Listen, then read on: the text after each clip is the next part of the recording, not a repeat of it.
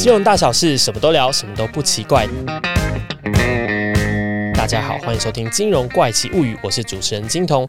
本节目是由金融商品比较平台袋鼠金融制作播出，从小资最关心的生活金融理财出发，探讨最热门、讨论热度最高的时事议题。认识我的人呢，都晓得，其实我超爱韩国，像是零食、饼干、衣服、包包这种东西，有没有？我虽然只去了韩国一次，但当时是买到整个手软哦，提不回来的状态。但是因为也不可能天天出国的关系，尤其呢疫情比较严重的时候，连吃到韩国的零食都非常非常的难。所以说呢，我就开始频繁的接触各种韩国代购，是真的就是蛮方便的，不用出国也可以买到很多。外国的东西，但仔细一看就发现，哎，这跟我在韩国买到价格比起来，好像是贵上蛮多，甚至是贵到一倍都有哦。考虑过，还是我自己来做代购，因为感觉好像是非常好赚。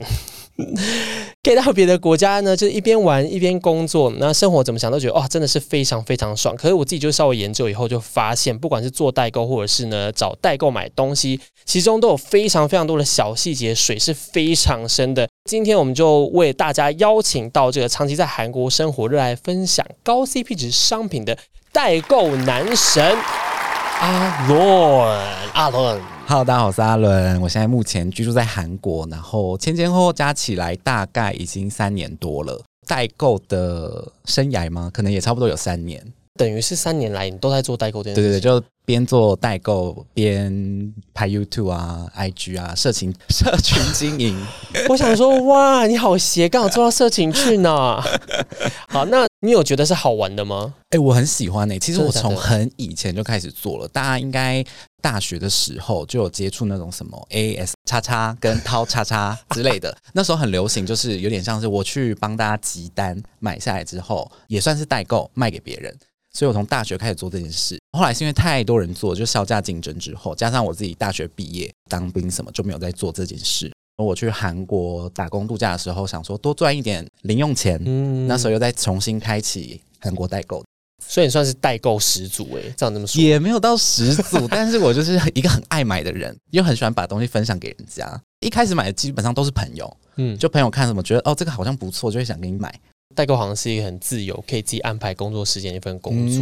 然后就是你如果闲暇之余，你就可以到处逛一逛啊。刚刚有说我有做了一些功课嘛，然后发现有一些事情哦，没有我想象这么美好哦。大家可能都以为就是出国玩啊，顺便带一些东西回来可以赚很多，对不对？但其实我们就是一个行李箱，通常那一个行李箱你。就算整箱带回来好了，你能赚的钱可能几千块而已。真的假的？真的，我后来仔细算过，因为我小时候也是很爱出国自助旅行，去日本啊，就会跑那种 Outlet 嘛。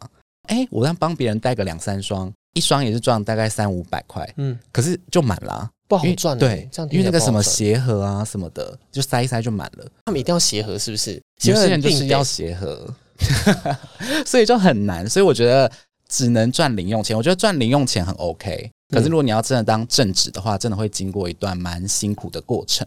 这应该是你早期的时候会用行李箱装。对对对，早期的时候。到现在晚期，现在已经是代购达人状态，应该要装到货柜了吧？哎，货柜不到，不到货柜就每个月几公斤、几公斤这样。老实说，就是我有个朋友，他也是在做韩国代购。嗯，然后因为其实我没有跟他聊太多。对，我想说，嗯，这应该也是因为有点专业，聊起来也是有点累人。然后他只有跟我讲说。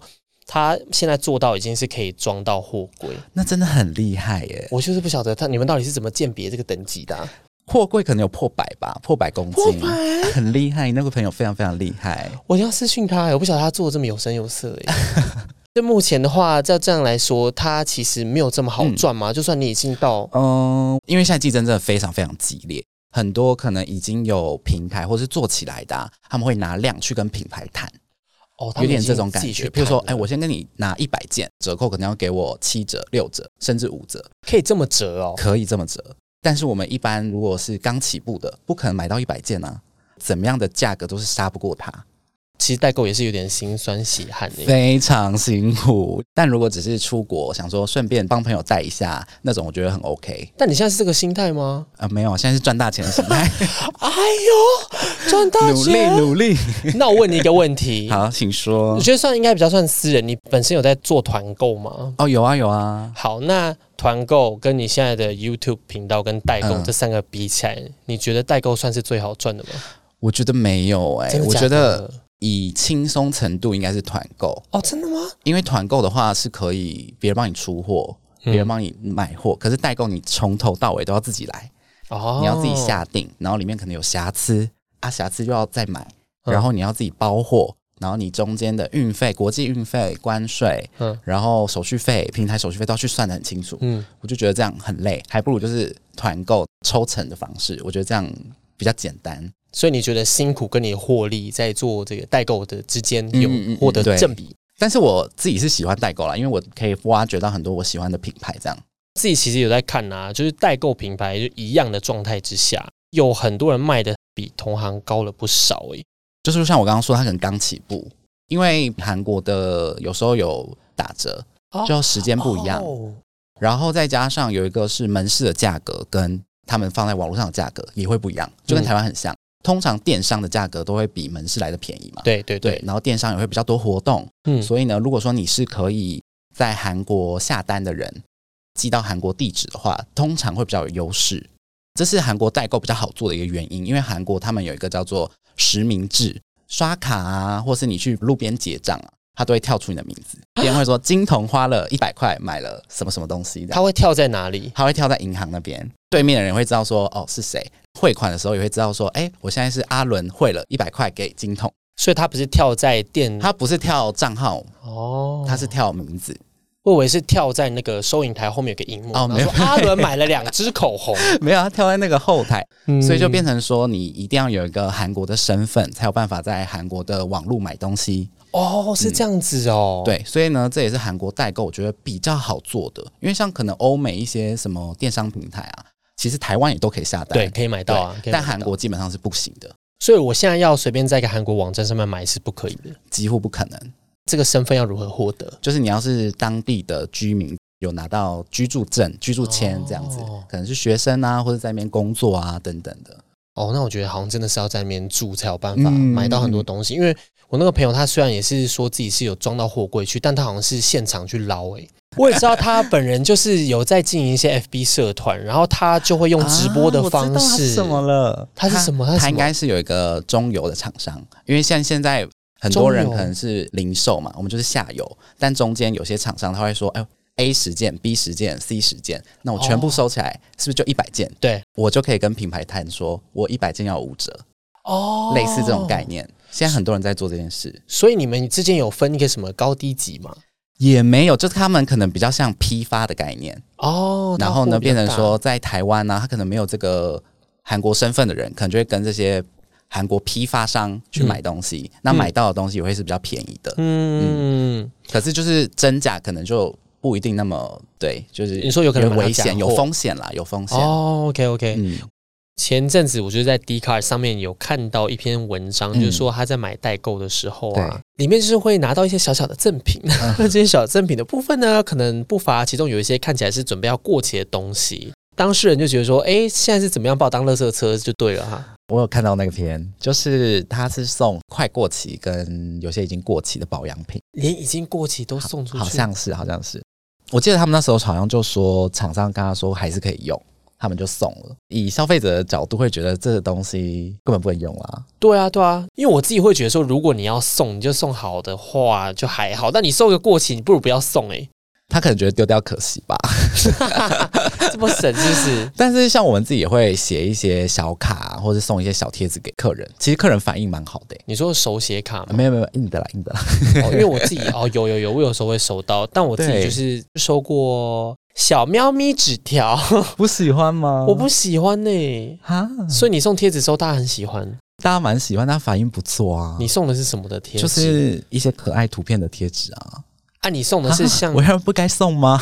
不会，我觉得每个人的心态不一样好啦啊。可你送的是那种像你，你记得我们小时候去小儿科，嗯他会觉得哇你很乖，你今天没有哭，他就送你一张小贴纸。不是，是一张，然后十几个贴纸，哦，好啦，那我可能会喜欢啦。可以吧？还可以用吧？我以为就是你把那个外形剪出来，然后一小角，然后这样就 放里面送你一小块，没有那么小气，没有那么小气。都是贴纸为主吗？贴纸或小卡，或是一些可能跟品牌奥莱的赠品，像我们之前也有送过手提袋、帆布袋之类的，哦就是去凹来的。可是他们是怎么样跟你表示说啊，这个贴纸我很喜欢，谢谢阿伦这样子。有那个评价功能嘛，他们就会说怎么样一星啊、五星啊，啊，大家也可以去参考这个，就是评价客人的评价回馈都蛮好的。有人给过你一星吗？哎，有啊，很？多哎、他他是为什么？东西有刮伤或是什么之类的，但其实我们都可以退换，但他们都不来跟我们讲，就是直接给我们一星。他们到底是买了什么刀去刮伤了？像手机壳，手机壳这种东西就很容易可能有一点点小瑕疵，但是嗯我们都可以退换。只是有些人喜欢用评价取代沟通，嗯，好像会这样。哎、可是我有个疑问哎、嗯，就比如说你今天买了手机壳，可是你买的量不是应该都会是定好的吗？他如果今天要退的话，你要拿什么换给他？就帮他再买一个啊，哦，你要在现场再买一个再给他，买一个。所以你要再多跑一趟。对，或者网络上下单这样。所以你平常买的时候，你不会譬如说多买一点，不会，因为我的方式就是买空卖空，就是以尽量不要有哦囤货的嗯嗯方式去进行。买完就立刻去包货就寄。对对对对对。哦，原来是这样子。也推荐就是如果刚想要做的话，以这个方式做比较好。不然如果你囤货啊，之前有囤过啦，一囤错真的是几十件都卖不掉，就永远卖不掉。送朋友 到现在都还在吗？还在，还在，还在那，看到就难过。我看到一个文章，还有在讨论说代购的各种辛酸心理。嗯底下留言还有很多，就是说自己遇到各种很荒谬的客人，就是拿韩国本地的价格来说，哦，代购卖很贵什么的。有很多消费者都搞不太清楚代购商品的价格到底怎么样才算是合理。阿伦，你有遇过直接这样冲上来骂你的 OK 吗？有哎、我真的有，因为像以前就是汇率比较不好的时候，他们就会用一个很奇怪的汇率来除给我看，他就说这个原价不是才多少多少钱，可他除的汇率是那种就是超级无敌好的汇率，但是我们在韩国当地拿到的汇率就没有那么好，他们是自己开银行，是不是？为什么会有自他们就会去己的汇率？Google，我不知道为什么 Google 出来的汇率都是超好的汇率，到底为什么？可是他那有差那么多吗？哎、真的会差很多哦真的哦汇率，嗯。他们就用很奇怪的汇率去跟你吵就对了。但是我觉得还好，我比较讨厌的奥克是那种核损，会说他要换一个，那个盒子一定会有撞到什么的嘛，就觉得这是没办法避免的事情。一定会啊！不要说你从海外买好了，嗯很多我们自己在国内买的网购也都会有核损啊。对啊，然后还有等不了的啦。很多客人比较急一点，他们希望就是赶快收到。可是因为代购毕竟就是国际嘛，你要搭飞机过来，再怎么快都要一个礼拜。那种很快的可能就是假的哦。想要顺便请你教一下大家，代购商品的价格要怎么样才可以看它是不是合理的？我自己的部分我是抓二到三成啦，我觉得这样算是蛮合理的。可能它原本在韩国的售价是一千块好了，抓一千二到一千三这样子，嗯，因为中间可能会有手续费啊，然后人力费啊、物流的费用、关税、平台下单会抽成嘛，等等等等，所以我觉得二到三成都还算蛮合理的数字但如果超过，我有看过那种真的是两三倍在卖的，除非它真的很稀有，不然的话，我觉得大可不必。有我有看过两三倍的、嗯，就是那种真的很夸张。超级夸张啊！所以你本身不是走那个路线，你有自己抓二到三十趴，对对对，二到三十趴。很棒哎！今天你给我这个懒人包哎，听起来实际上会影响到代购商品价格的因素其实是蛮多的。那有没有可能。就是代购费一算，就发现根本超过商品本身定价？我觉得，因为现在代购很竞争，反而是呃网络上卖的比你现场买还便宜。网络上卖的比现场买还便宜。对，因为现在已经竞争到像我刚刚讲，它可能跟品牌拿的价格是五折，但是你去韩国当地门市买的话是原价嘛，就反而可能会更便宜。因为我刚刚说，如果五折的价格再加上三成好了，嗯，也是可能当地的八折之类的。所以我觉得有时候甚至网络上会更便宜，因为现在竞争真的是太激烈了。现在的激烈到底是多激烈？因为你刚开始强调很激烈，因为代购真的是蛮好入门的，等于说你只要有销售的平台，然后你人可能在韩国，你就可以去买，就可以卖，完全没有什么成本。嗯，然后加上最近就是韩流流行嘛，对，大家都喜欢。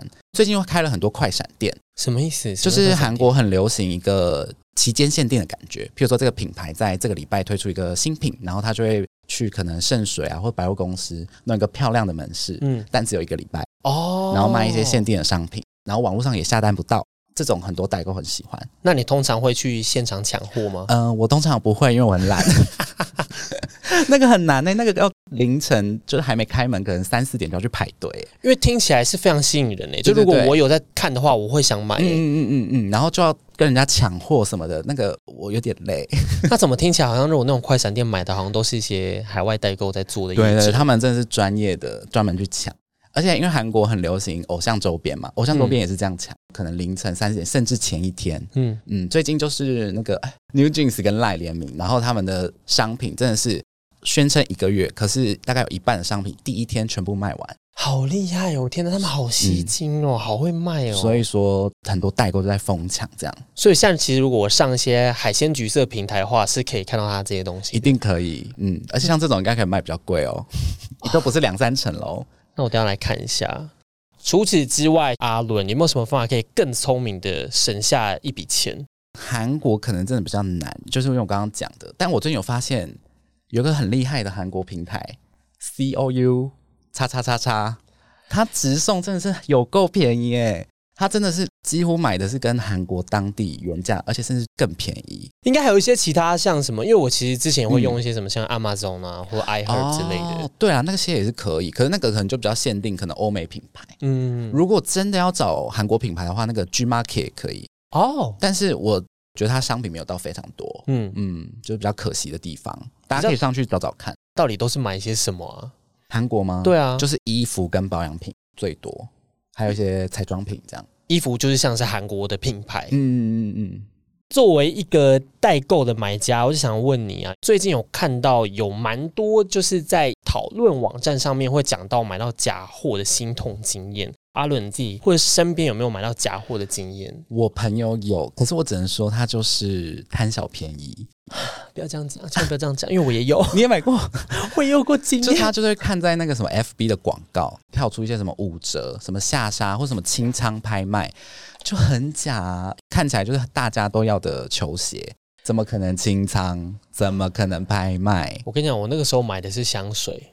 然后我是在一些海鲜网站上面买到的香水，我觉得没有到杀到见骨的便宜，但是稍微便宜，可能七折、八折，对对对之类的。当时想说，哇，好便宜哟！而且它还就是有很多品牌，我当时就买了一下，一送到还会看到，因为他会跟你保证在标题上面写说绝对正品，他说是免税啦。打开盒子里面也的确会给你免税商店的发票，但是你再仔细看一下，就发现，哎，这个印刷品质怎么这么的劣质啊？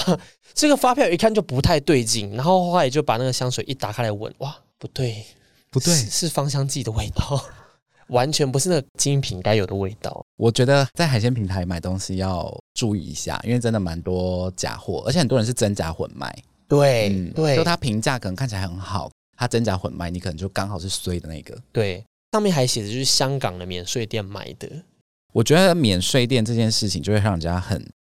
很容易对，但其实很多假货都是免税店，或是说什么原单啦、工厂流出啦，这些都不要相信，大家基本上都是假的。台湾很喜欢看发票这件事，对，但其实国外真的没有发票，顶多就是收据。嗯，但那个收据他可能那一单不止买你嘛，通常正常的代购应该会是买一排，所以他也只有一张，对，就很奇怪。这么一说好像是诶，那我怎么这么白痴，我容易被骗哦？而且我觉得他们最厉害的就是它虽然里面是芳香剂，可是你要打开来喷，但你打开来喷以后就没办法退了。在海鲜平台不是有什么安心退这样的情况之下，就算买到假货也可以退吗？其实除了安心退之外，消费者保护法就是不管你在网络上买东西，都是享有七天无条件退换货。对我们代购有点那个啦，但是还是要跟大家分享，就算连代购其实也是可以的。你有很常收到退货吗？嗯，没有到很长，可能。一百单里面大概两三个的程度，哦，就他们可能会不取货，或是就说要退，就像我刚刚讲，核损也是只能给他退，那你就要自己吸收。对，而且有些很其实很明显就是有穿过、开过，他可能就说他没有穿啊或什么的，但有些是很明显的可能有些小脏污啊或什么之类的，还有到脏污，就是感觉我穿出去一天。啊，嗯，天哪，可以这样子哦，没办法，现在就是保护买家这样子，但我觉得也不错啦。你在一些对的平台下单，你不要用汇款的，其实都会蛮保障自己的权益。这我也想到，在三月的时候就看到网络上有一个黑特文章，就版主说自己在一个知名的代购平台开的群组里面就买了一个精品品牌气垫粉饼，也有先对比了一下，看一下好像没有什么区别，想说这个代购应该是蛮安全的。可到后来到群组里面哈，看到客人发的实收图看起来跟假货长得很像，他就在里面提问了一下。一问就直接被踢出来，那还好他当时选的是货到付款，所以他不用取货，才惊险避免受骗的情形。然后像前几个月也有一些明星有买到假包的事件啊，对不对？那我想请问一下阿伦啊，就是在知名代购那边，就有没有可能会买到假货？我觉得还是有几率，真的假的？太难说。但是大家选知名的跟那个，我觉得有他们有实际去在地的。我觉得这种比较好，他们可能跟中游的厂商就不知道他们的信誉怎么样，但他们一定觉得是真的嘛。可是如果有一些他们是在地的，像我们韩国就有小帮手，然后有我，我们就是真的是从韩国官网买来的，嗯，就基本上不可能是假的哦。对，有在地人在那知名一点，有把口碑做出来，我觉得这种会比较值得信任。所以听起来，我那个朋友他如果在装货柜的，是不是？嗯，毕竟是跟中游，就是有几率。我觉得那个很难确定，必须要去可能跟他要一些贩卖的授权书啊、品牌授权的东西，会比较有保障啦。那你觉得有没有什么办法，就是实际办法可以去避免？我觉得 下广告的都很有风险，只要便宜市价差不多七折以上，我都觉得不对劲。就大家不要侥幸心态，因为我自己之前也是，我大学的时候有买过，就真的觉得说啊，它应该就是真的吧，应该就真的吧，一直这样说服自己。其实就是侥幸。对那你当时买了什么？我买了 Nike 的球鞋，然后那个就是买不到，就只有他们家有。然后想说比较便宜，八折。可是它的假是真的有假到，比如说它 logo 上面写 Nike 吗？没有没有没有，它就是仿真的 A 货这样。哦，好了，那就将就点穿，反正你买了都买了，你也没办法了。就买来之后踩下去真的有差，明显不是舒服的感觉，就不是那种 Nike 鞋的感觉。然后就说啊，果然还是。不要有侥幸心态，真的。我刚刚香水的故事，希望大家记得不要买假香水，便宜的都是假的，真的没有什么免税可以税到五六七折，不可能这种事情。阿伦自己的代购平台是有在经营某橘色海鲜平台的吗？那阿伦呢？你觉得适合用来买代购的平台吗？哎，我觉得我自己个人习惯是都会先从 IG 找啦，嗯，因为现在很多都有经营社群嘛，比较有知道他在干嘛，嗯，然后找到比较大家一点，通常他们都会有自己的官网，再来橘色平台、便利商店的平台、便利商店平台卖货差，对，哦哦，OK OK，通常会有这样，但我就觉得如果说直接用橘色平台去搜寻的话，我会觉得跳出来的。很不值得信任，好像是诶。其实很多人都这样讲。对啊，嗯，也不是。或是他们可能有那个商城，我记得他们有一个标签是商城，那个好像就是真的台湾在地卖家才能获得那个标签。哦哦，是这样子哦。那个就比较值得信任。我自己之前刚开始做的时候，会选择这个平台，也是因为它有那个自然的流量。就大家会搜寻嘛，对，然后搜寻就会你的商品就会跳出来啊。对刚起步的卖家来说，我觉得是蛮好的平台，使用的人很多，时不时有活动免运，大家知道十八号跟那个 Double Day 都免运嘛。所以它是现在你最主要销售商品的平台。对对对对对，你们有自己的网站之类的都没有，现在就以橘色平台为主，但是它有一个缺点是很容易被比价哦，因为它相似的东西都会跳出来嘛，对，所以就很容易。卖的不够便宜，或是别人便宜你三十块，他就去跟别人下单了。我觉得对买家有保障，就是你如果 FB 可能是用汇款的，就是不知道钱跑去哪，真的。但是虾皮他会先把你的钱保管起来嘛，你还没收到商品之前，钱是不会进到我们卖家的口袋的，这个就会不用担心。嗯，然后再来，它我觉得活动很多，除了信用卡的回馈之外啊，它还会有那种促销日免运，再加上他们蛮敢给券的。哦，是对，真的。我之前有在就是 Double Day 时候抽到那个，也不是抽，就抢抢到那个八五折券，刚好那时候搬家，然后就在上面狂买，八五折真的超划算。你买了什么东西？就是一些家电，什么冰箱啊，哦，洗衣机啊，那很省哎，超省的，超省而且那个八五折就是抢到是真的直接折好几千块这样。有好像有，我有经验，因为我之前也会买一些手机啊之类的，对对对对对。但现在听说超难抢，他们好像越给越少了。对他们越给越少。对，然后他们也会有一些满额折扣之类的，嗯，觉得蛮划算，就对卖家来说，对买家来说都还不错。那有没有譬如说像信用卡方面的代购选择？哦，如果是买刚刚橘色平台，现在好像蛮多都是网购什么三趴以上的吧？哦，对对对，就是像一些熊熊卡啊、狗狗卡之类的，知道都有三趴以上，都是动物尾，对，都是动物尾，为什么？对啊。然后像那个橘色海鲜卡，我自己也有一张。你有它联名卡？我有啊。啊，好用吗？是也是回馈很高？对，蛮高的。但是有一些限量登录的部分。哦，就是对啦，现在很多都这样，就是要抢，就你前面要先完成一些任务，对对，然后后面才给你很高的回馈，对，小资没办法，对，但我是觉得蛮好用的啦。非常感谢今天阿伦的分享，要来做个总结喽。首先呢，刚刚听这个代购老师阿伦呢，他讲，他说代购价格高于定价是正常的，但是超过太多的话就要小心。对，超过太多要小心，太便宜也要小心。就是二到三层嘛，对对对。然后呢，靠别人代购呢，不如靠自己海外网站买，就直接买会更划算。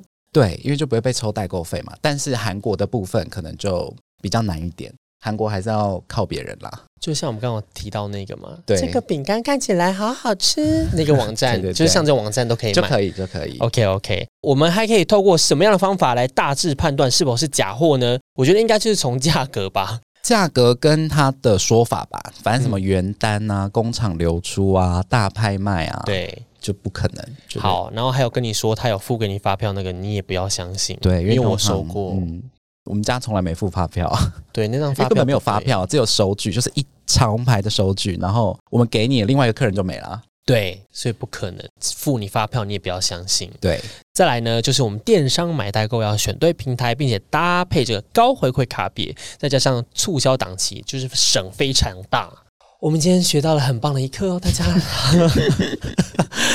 好啦，关于今天所学到关于海外代购的买家卖家呢，可以注重到很多这个小细节。非常感谢今天我们的代购男神阿伦的分享。让我们呢在海外代购的时候可以避免到非常多惨痛的教训，这样子就算没有出国、没有时间出国、没有钱出国，你也不用担心买不到海外的东西。那想要知道更多省钱理财的小技巧的话呢，请继续锁定《金融怪奇物语》。想要我们聊什么样的理财话题呢？也可以在 Apple Podcast 留言告诉我们。同时不要忘记订阅我们的《金融怪奇物语》，并且给我们五颗星好评。还有要追踪。阿伦的 IG 和 YouTube，哎，你的名字是什么？跟大家说一下。阿伦 A L U N，感谢收听，我们下个礼拜再见，拜拜，拜拜。